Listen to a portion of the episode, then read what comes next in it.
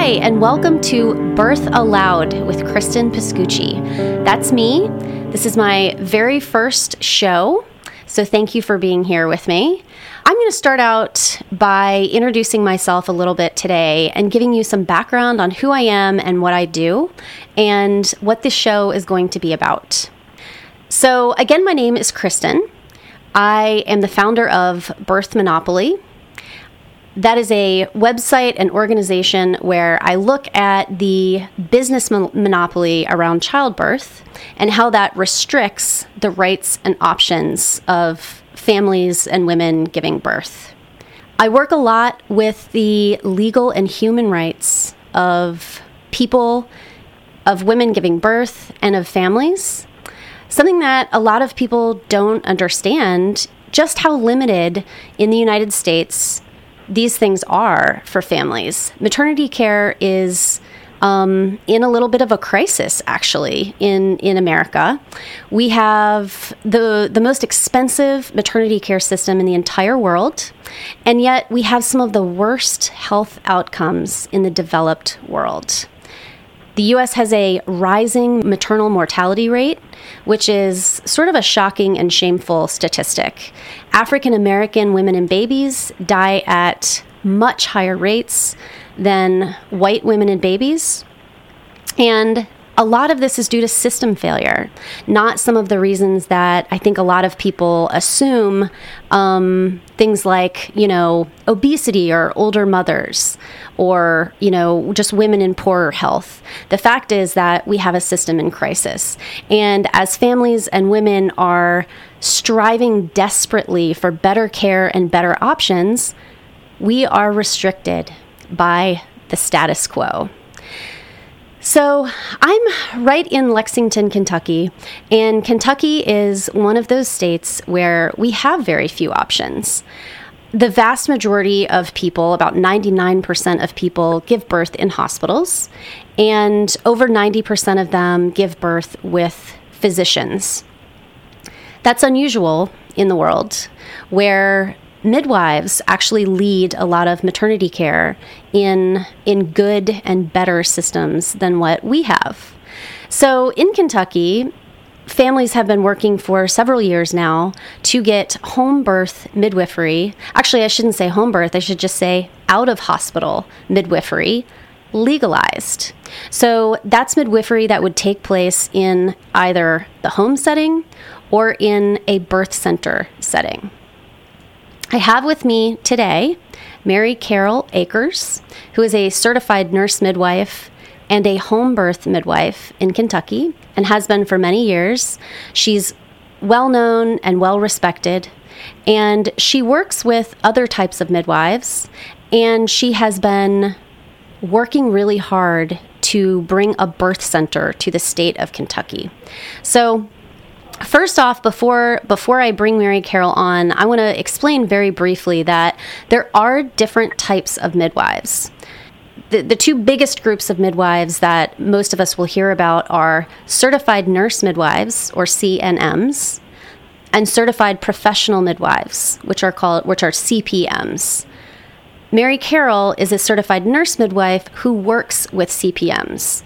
CPMs work outside of hospitals. So, Mary Carol, thank you for being here. Thank you for having me, Cristen. Sure thing.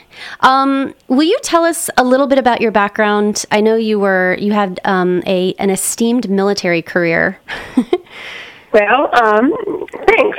I um, went to the University of Kentucky and got my master's degree and became certified as an, a certified nurse midwife in 1980, and I've been practicing since that time. Originally, my um, my practice was all in the military. I served in the United States Army for 25 years plus, retired from the military here in the Fort Knox area, and uh, thought that I would start the birth center that I had dreamed about through my whole career, and found that that wasn't really possible. Yeah. As I for a birth center to come about, then I uh, started doing home births. And the experts in home births are certified professional midwives. they're the ones that have been doing it and are the midwives both best trained in out of hospital birth. Mm-hmm. And so I've been working with certified professional midwives for lots of years now. And we work very well in collaboration and in consultation and work best for the best outcomes for all Kentuckians. That's awesome. That's awesome. I want to um, I want to explain a little bit about what a birth center is, so people understand why why you are so eager to get that to get one here in Kentucky and why families and consumers are so eager to have a birth center. Um, I will ask you to talk a little bit about what it is um, right after I explain that the statistics for birth centers are just stellar. They are, um, the health outcomes exceed hospital birth outcomes on many, many levels. They are uh, they're lower cost, they're lower intervention. Um, again, the outcomes are just wonderful, including a, I think it's a 6% average cesarean rate. Um, the national average is over 30%. So we know that that lower cesarean rate means that women are having fewer com- women and babies are having fewer complications and catastrophes the uh, some of the some of the other associated you know associated benefits um, have to do with bonding and breastfeeding because there is no separation of the mother and baby immediately after birth, which is something that routinely happens in hospitals, even though it's not based on evidence. And in fact, we we've known for years that that is harmful to women and babies. So with that with that background. Um, Mary Carol, maybe you could just explain, sort of paint a picture for us of what a birth center is? Certainly. Um, most birth centers, and I've toured more than 20 in the United States, um, as well as had plans for my own. Most birth centers are maxi homes, not mini hospitals. They are uh, warm, comforting, inviting place for families. They have a family room. There's places for people to wait, or even a kitchen to make their uh, loved ones their celebration meal afterwards. Um, the bedrooms are like bedrooms, not like hospital rooms at all. Uh, one of the things I love most about home birth and birth-centered birth is that uh, moms and dads do this work together, and when the baby is here, then they snuggle in together and celebrate their success. Yeah. Uh, I want that for all women. I love our clients. And one of the things about midwifery is we get to know them like sisters. We expect only good things for them and and would risk nothing for them. Way back in the 1980s, we used to say uh, reasons to have a, a nurse midwife or any midwife is you deserve more than a five-minute prenatal visit. And you do. Most of our visits are at least an hour. We talk to people, we work with people, we get to know who they are, what their hopes and dreams are, and we help them reach their goals. Yeah, I want to. If I can interrupt you for just a second, um, I think that's I think that's a really important point. Um, that when you when you have a birth that is out of hospital, part of that means taking on the responsibility of being as um, as low risk and as healthy as you can be. So, any midwife who is working with families in out of hospital births is going to be vigilant about helping that helping that woman and that family. Um, the, I'm sorry, the the woman and the baby be as healthy as possible throughout pregnancy and as healthy as possible throughout birth. So this isn't like you go in and you know you step on a scale and you pee in a cup and then they say, "All right, you're good," and you go home. These are comprehensive visits where you know you're talking about what your nutrition is like, what your stress level is like, you know how you're preparing for the birth, um, you know your physical activity, all those things to to make sure that mom and baby are in optimal health to reduce the risk of complications, right? Exactly. Exactly. Yeah. Yeah. And that and that has a huge effect on birth outcomes.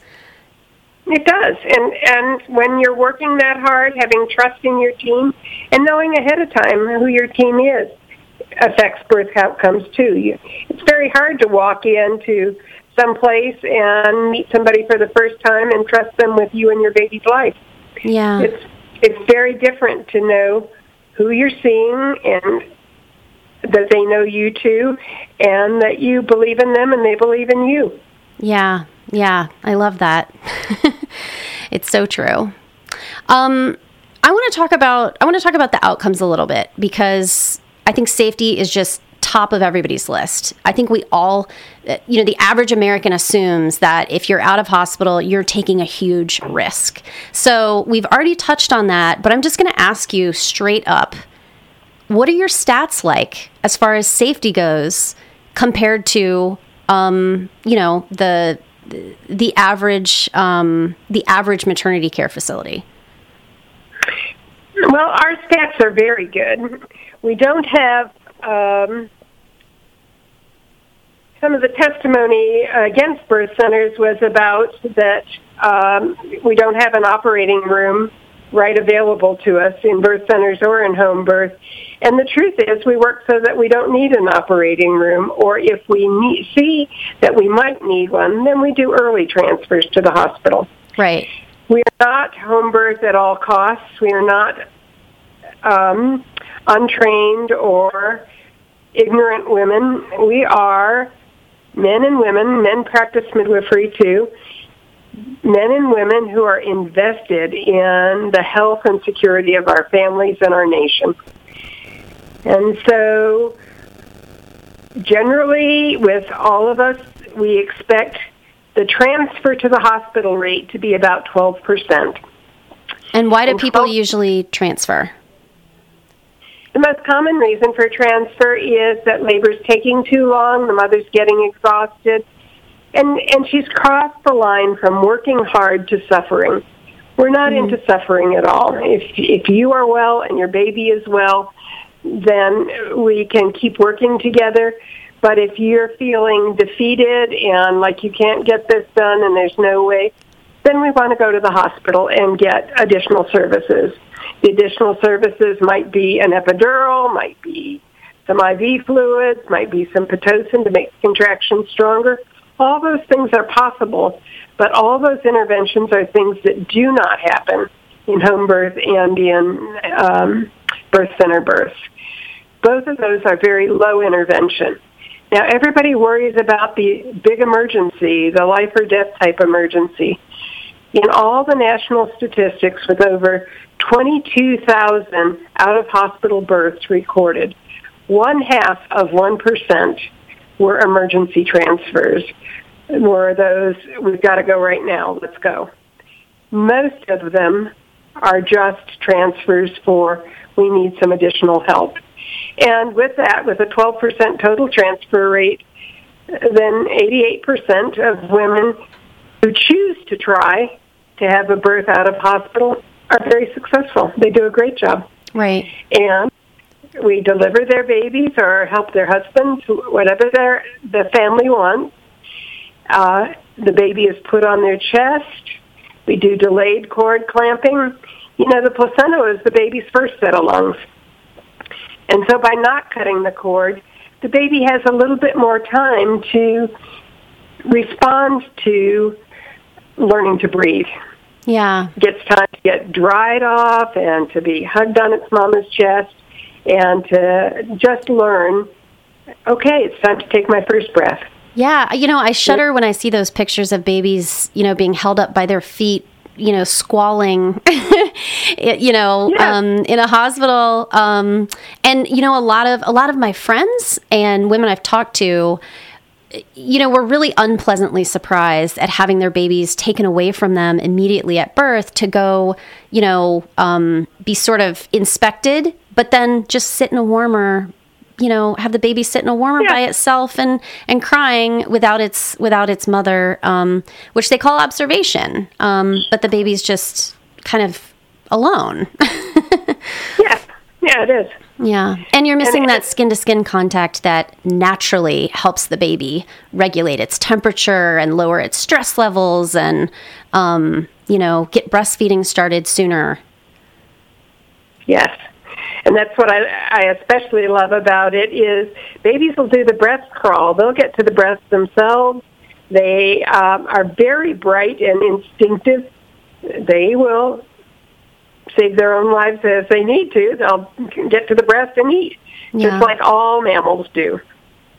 Right. Like all mammals, though, we don't deliver well or easily when we're afraid.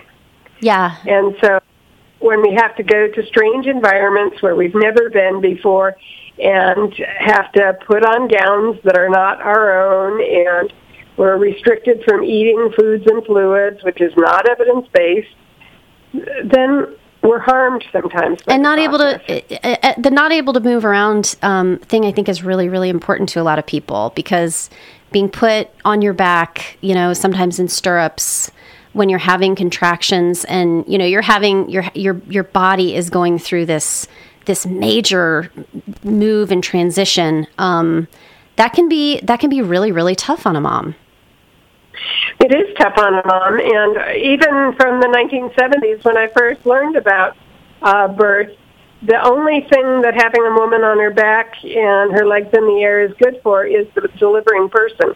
It is not a physiologic um, position to be in to give birth. Well, it's the way everybody has been taught more recently, and we just have to do better yeah in hospital, out of hospital, all of that. It's okay for women to be in other positions. Yeah, nothing bad happens, except that maybe the um, delivering person is going to have to squat down. Well, I would I would go a step further and say it's better for women to be in other positions if that is what the woman's body is telling her to do. And we have we have research to support that. We know that being flat on your back is is bad. Is bad for the baby, is bad for the mother. Decreases the circulation to the uterus, yes, and it is bad for the baby, and, and it's very hard for the mother to have to push uphill. Right, right. Which you know, it, and some women choose to be on their backs, and that's totally fine. Um, the point is that you should have the option. You know that it's that it is about, um, you know, who's allowing whom, right? Yes. and the truth is, Cristen, there are some babies that I only got out because the mother was would get in that position, and I could help widen her pelvis a little bit and get her baby out. So it's not like um, it's black or white. You know, everything Right. one way or the other is um, wrong or right. There are situations in which that's the perfect option. Right. It's just that it's way overused. It's used way too much, and people are being harmed by it. Yeah, it's all about options. This is Birth Allowed with Cristen Pascucci, and I'm talking to Mary Carol Akers, who is a Kentucky midwife. She's a certified nurse midwife who works with certi- certified professional midwives doing out of hospital births. In the first part of the show, we talked a little bit about what um, what Mary Carol does, what the different types of midwives are, and what a birth center is, and what what that means for families who choose birth centers. Um, to take it down a little bit more personally, Mary Carol has been trying to bring a birth center to Kentucky for years. There is no birth center in Kentucky. There's not one. Um, home birth midwifery is essentially illegal. That means that it's legal for a family to have a birth at home, but it is illegal for them to have a trained midwife assist them. A trained professional midwife to assist them. It is not illegal for certified nurse midwives to deliver babies in the home. Right, which is why Mary Carol has been able to do that um, for a number of years. Now, when she wanted to sort of uh, scale up and offer um, offer that to more families via a birth center, why don't you tell us a little bit about what happened? Yes, I um, naively thought that I could go to the cabinet uh, for Health and Family Services in the state, apply for a certificate of need, meet all their criteria and open a birth center. Well, no, that isn't how this works. What happens is you have to apply for the certificate of need. They would only take the applications two different times in the year, and you had a had to have a lawyer to support your application and um, fend off any people that thought you shouldn't have one have a certificate of need. Like well, whom? the neighborhood hospitals didn't want a uh, birth center in their area, although that was so not smart because being the first uh, birth center in Kentucky, they would have had those 12% transfers that would have come straight to them when they, they weren't coming to this hospital anyway Mm-hmm. for other reasons. But that being said, that was their choice. Uh, and three hospitals in my area then teamed up to fight against uh, my birth center opening. So three neighboring hospitals fought to keep my birth center out of business. And on the initial thing, they won. And so my right, the rights I served for so long to defend, to open a small business and to take care of women the way I knew how to, was denied. And I um, am, am staggered by that. I, I never saw that coming. Yeah. Um, birth centers are available in most of the states of the nation. The, uh, just south of us, Tennessee has four and is getting more. Uh, to the north, even West Virginia has birth centers, but Kentucky has none. Right.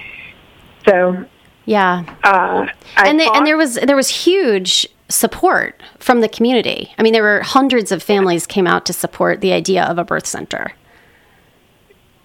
and that really didn't matter because what happened is big money won, and they denied me the right to open a, open this business.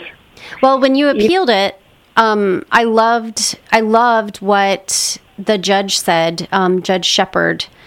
Um, I essentially the the hospitals were arguing that there was no need for a birth center, and so the state should not approve the opening of a birth center because the hospitals were already providing birth services. And so you had to make the argument of what was the difference between a birth center, the services provided by a birth center and the services provided by a hospital. And I loved what the judge said when he agreed that they were two different sets of services. Um, I think he essentially said that what the services that a birth center provides are, you know, the heart and the core of its business. For families looking for those services, they may be able to get those services at some hospitals as an exception to those hospitals' regular policies and practices and procedures. But it was an exception and not how they actually run their run their businesses, right? It was something like that. Yes, exactly. And and gave full reason. He got it. He understood why we needed birth centers. Yeah. It's so important that women. I don't want all women to choose birth centers, but I want women to have the option to choose birth centers. I want them to have the option to know their providers. I want them to have the option to have a say so in what happens to their body. Yeah. And in our state, in the Commonwealth, with our high cesarean section rates, that currently does not exist. Let me get Well, so sorry, go I ahead. first made my application for a certificate of need. This is 2017 right now. I first made my application in uh, for certificate of need in 2012. We went to court four different times, four different dates for the first application, and it ended up that that application was denied. Then I appealed that ruling, and we went to court another um, another time, and of course the time between rulings is always months to years. I went to court another time, and that's when our judge um, J. Phillip Shepherd ruled in favor of the birth centers. But then the hospitals appealed that too. So we went to court almost 10 months ago now to appeal, to fight for that appeal, and we still haven't heard anything. there is still no answer from the Circuit Court of Appeals about whether or not they're going to allow birth centers. And so I really believe that justice delayed is justice denied, and that the women of Kentucky are not getting the justice of having the right to say what happens to their body. Right. Yeah. Well, I I agree with you there. when hospitals are deciding that families can't have options other than hospitals, um, yeah, that is that is an injustice, I believe. Yeah. Yes. Well, Mary Carol, thank you so so much for coming on here to talk to me. I really appreciate it, and I hope you come back. I hope you'll invite me. I, I love talking. I love educating, and I want all women to understand what they cho- uh, what their choices are. One of the things that's hanging in my office is if you don't know your options, you don't have any. Right. Education is key to understanding what true options you have, and then the advocacy to fight for those options that you want when you're in labor, you're very vulnerable, and it's a hard time to fight for options. We have yeah. to do those before we're in labor. Exactly. Thanks, Cristen. I love being with you. Yeah, you too. All right, take care. Take care. Bye. Bye. We'll be right back after the break with Birth Allowed.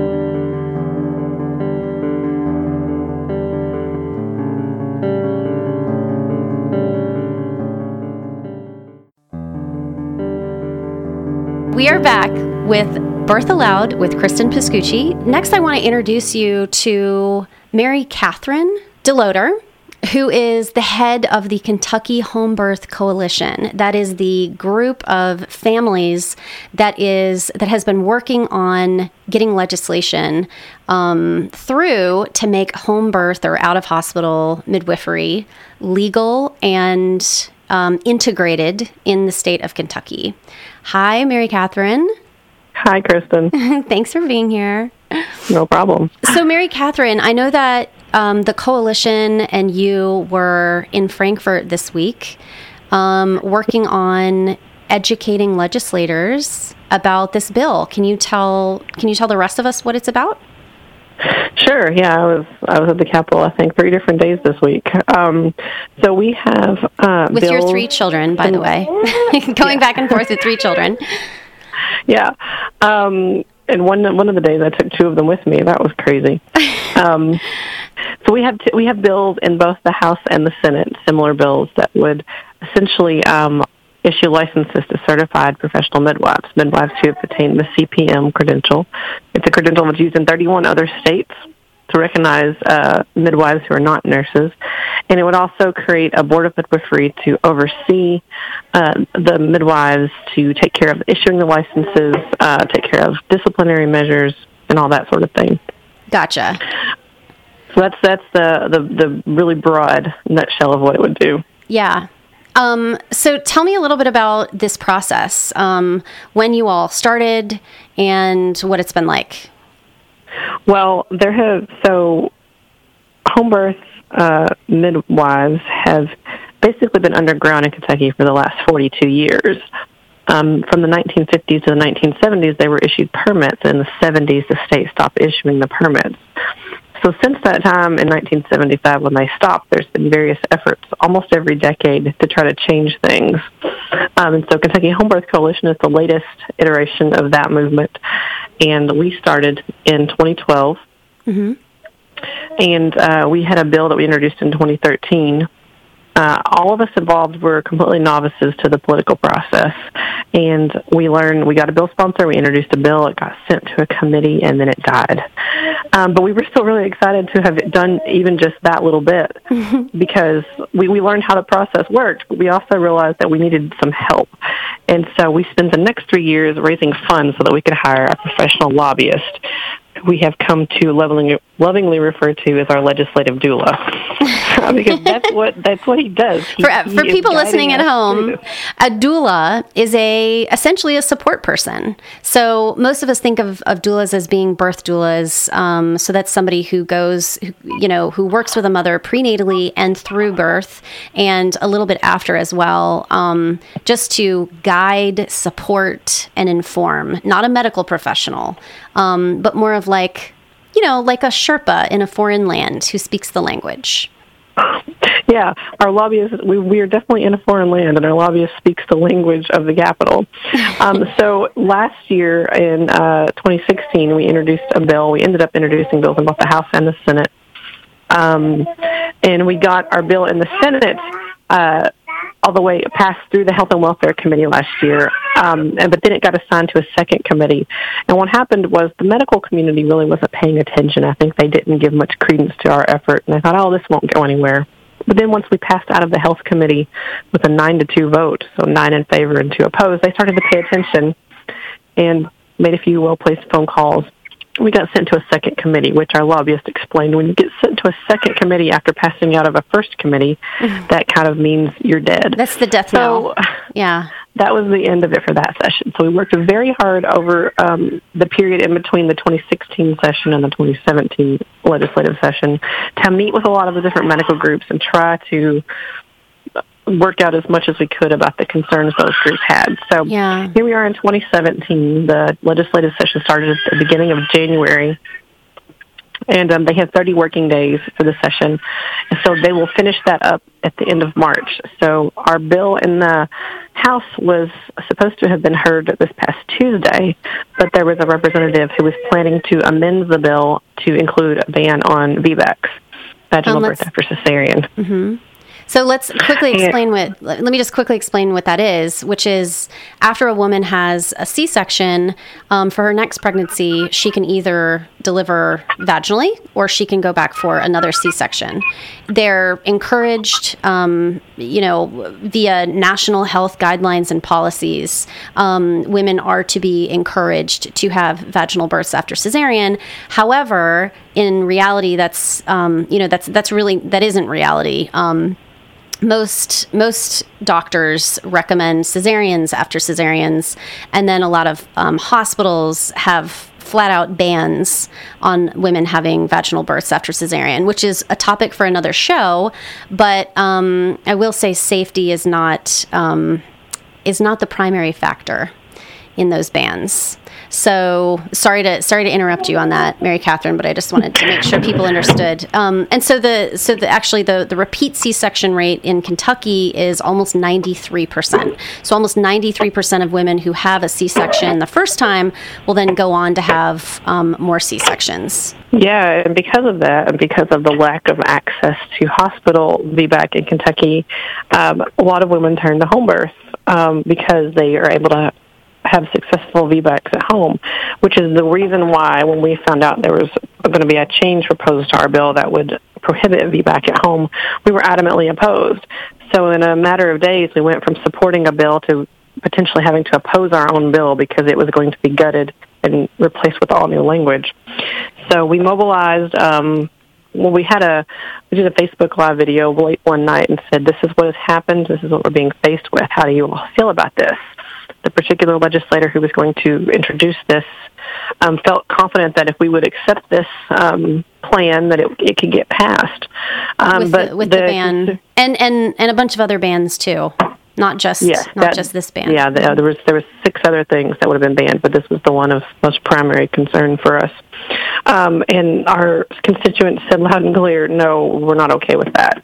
So we said, "Okay, well then our our job is to now uh, blow up all lines of communication with our with the members of this health committee in the House and let them know we do not want this change made to our bill." yeah. Um, and so folks were very vocal, um, lots of uh, tweets and phone calls and emails and letters. We had our lobby day on Tuesday. It just so happened we were already planning to have a huge lobby day. We probably had 200 people there. We had visits with well over 50 legislators in one day. And it made a huge impact. So when it came Thursday, time for the hearing, uh, about an hour before the hearing, we got word that the our bill had been pulled from the agenda And that means that it wasn't going to be heard, it wasn't going to be changed, but it also means that the bill in the House is basically dead for this session. Mm-hmm. But it was actually a good thing because we would rather have a dead bill than to have a VBAC ban potentially on our hands. And a Um, bunch of other bans, right? A bill, a bunch of other right? bans. A bill that is overly restrictive, as yeah, So we turned our attention to our Senate bill. Um, so this this was yesterday that this hearing was supposed to have happened, and so then later in the day on Thursday, uh, we got word that our Senate bill has was being taken out of the Health and Welfare Committee in the Senate and moved to the Licensing and Occupations Committee, and they were prepared to hear it um, this coming Tuesday.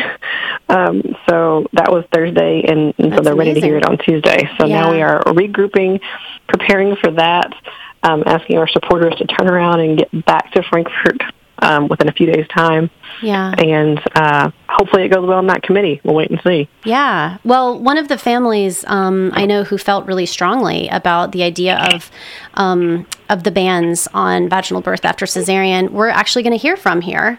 Um, you know they were they were in a situation that a lot of women and families are in when they've had a cesarean and then they find out that um, either their hospital doesn't allow them to have a vaginal birth after that or they're told that they do have support for a vaginal birth right up until the end of pregnancy. Um, when all of a sudden that support is withdrawn and they're told you need to schedule a c-section. We're not going to be allowing you to have a vaginal birth here. You know that's that's just a very common situation. Like i don't know how many dozens of people i've talked to who have been in um, one of those two situations. Um, and so like you said a lot of women sort of out of desperation turn to home VBAC because they don't have any other options. And for many of them, that is um, uh, it's it's a desperate health crisis um, for a woman to essentially have to have to undergo a risky surgery that might not be best for that individual woman or baby. Um, Mary Kathryn, thank you so much for being here. I really appreciate it, and I'm sure we'll talk to you again. Thank you. Okay, take care. Bye bye. We'll be right back after the break with Birth Allowed.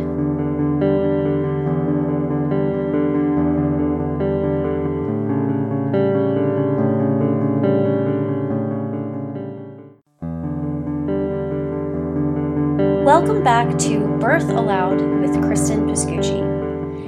Earlier in the show, we talked a little bit about vaginal birth after cesarean and the idea that a lot of Kentucky hospitals don't allow a woman to have a vaginal birth if she's had a cesarean or a C section in the past.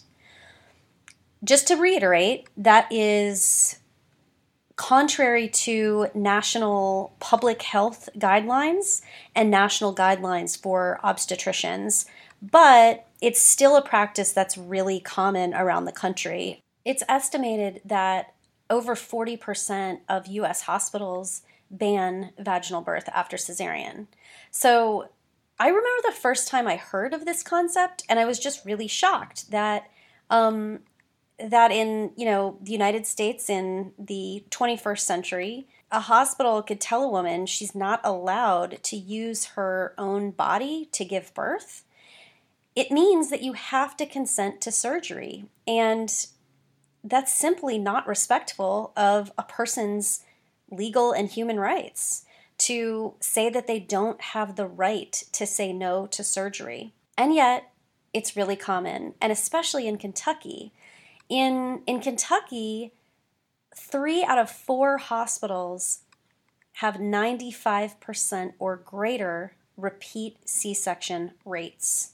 And most of those three out of four hospitals have 100% repeat C section rates. That means that if a woman has a C section for any reason, she will have more C sections after that C section. Now, this is a really big public health issue because, first of all, we already have one of the highest C section rates in the country at just over 35%. So we know that rate is already too high, that we're doing too many surgeries. Almost goes without saying that some of those surgeries are necessary and wanted, but not all of them are.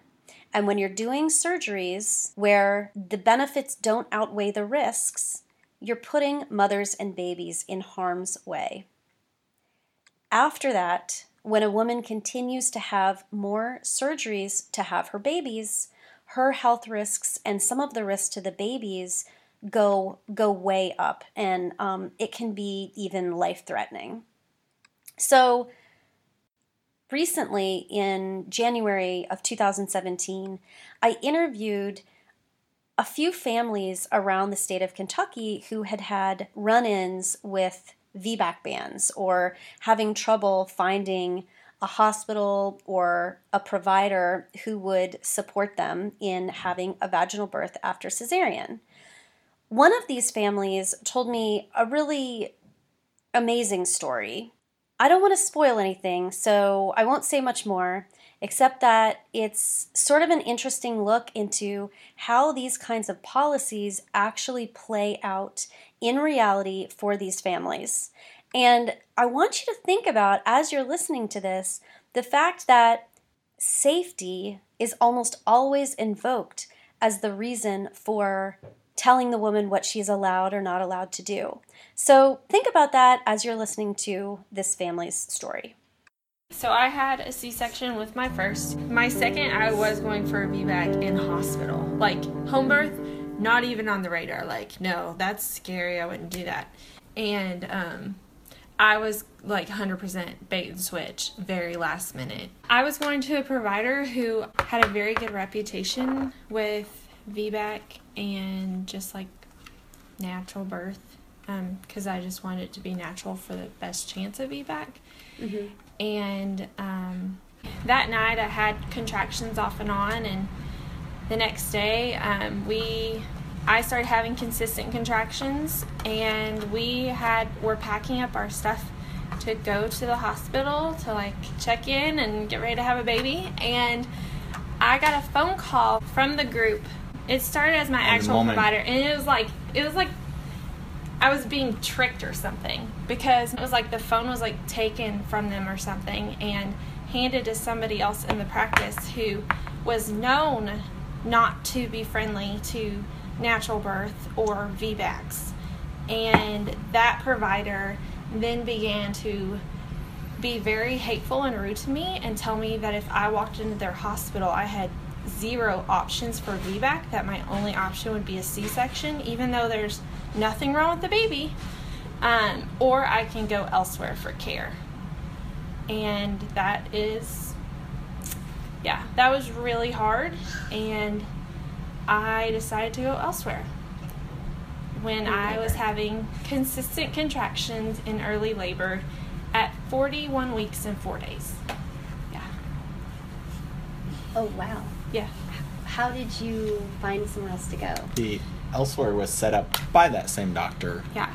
So and pre-told what that same doctor wanted us to do. Yeah. So we ended up going to. It's not funny. It it's is- bizarre. It is six years later. Right. Oh my god, I can imagine it was Yeah. horrifying at the time. Like Yes. that's super Six years ago, it was one of the worst horrifying. days. Yeah. Yeah. Like there's a a dark cloud over that birth. Um I I was never given any safety reasons for why I was being told I had no options. It was just you walk into this hospital, you have a C-section or you go somewhere else. Um, really couldn't get anywhere, and the whole phone call was very threatening, very aggressive. Actually, that doctor told her, "You already failed your VBAC. yeah. You will never have a VBAC." So, talk about traumatic. Telling that to a 41 and a half week pregnant in early stage labor woman. Yeah. Wow. So we For no reason. And yeah, we'd never no met this reason. lady We'd never even met her. I had been kind of vocal about it, you know, afterwards and told people like don't go there. Mm-hmm. And apparently some of that has gotten back to you know the providers and and their their excuse or reasoning is well she's just somebody who fell through the cracks and nobody should fall through the cracks nobody should have to go through that Um, nobody should have to be in early labor and be driving to a hospital in another city you've never away. been to to see if somebody will support you. Nobody should have to go through that. Yeah, we drove like 45 minutes to a hospital I'd never been to, a doctor I'd never been to, got an ultrasound. Baby looked great, but was told that I still would not be supported because, you know, they didn't know me and it was a larger baby. Um, and because I'd already had a C section.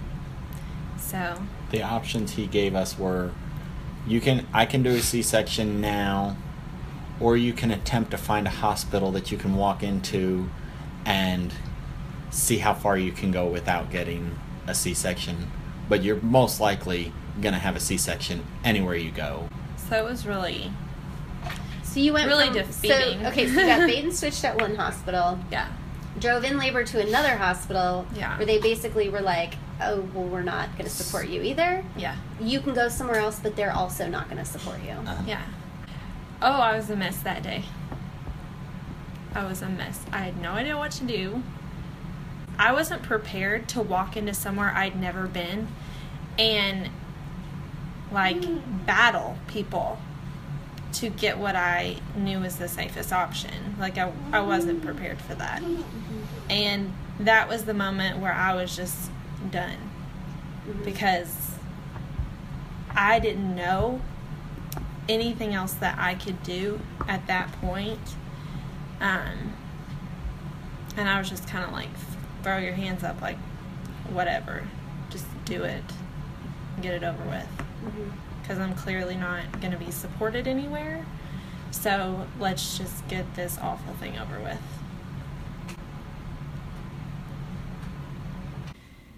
So we ended up just staying there and having an unnecessary C section. And I had a perfectly healthy child. But I was not healthy. Like, I walked away from that really depressed. I cried a lot after that. She cried for a long time Yeah. and actually wouldn't talk about it for a couple weeks, which is why I handled all phone calls Yeah. after that and blocked anyone from communicating with her from that original hospital. Yeah. When you go to your postpartum and she's like, "How are you doing? Are you having postpartum depression or?" And I'm I'm sitting here going, "I'm depressed, but not because it's postpartum. I, you know, I'm angry."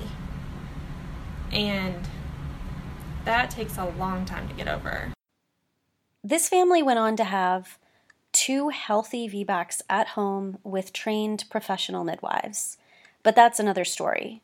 And while this story may seem extreme, the only really extreme thing about it is that this mother chose to go to a second hospital instead of acquiescing to the cesarean she was told she had to have. Because her story is all too familiar. And it's a big piece of the puzzle when we look at why families are choosing out of hospital births. This has been Birth Allowed with Cristen Pascucci. If you'd like to reach me with questions or show ideas or anything else, you can email me at birthallowedradio at gmail.com. Thanks for being here with us. We'll be back every other Sunday at 1 p.m. on WLXU. We'll see you next time.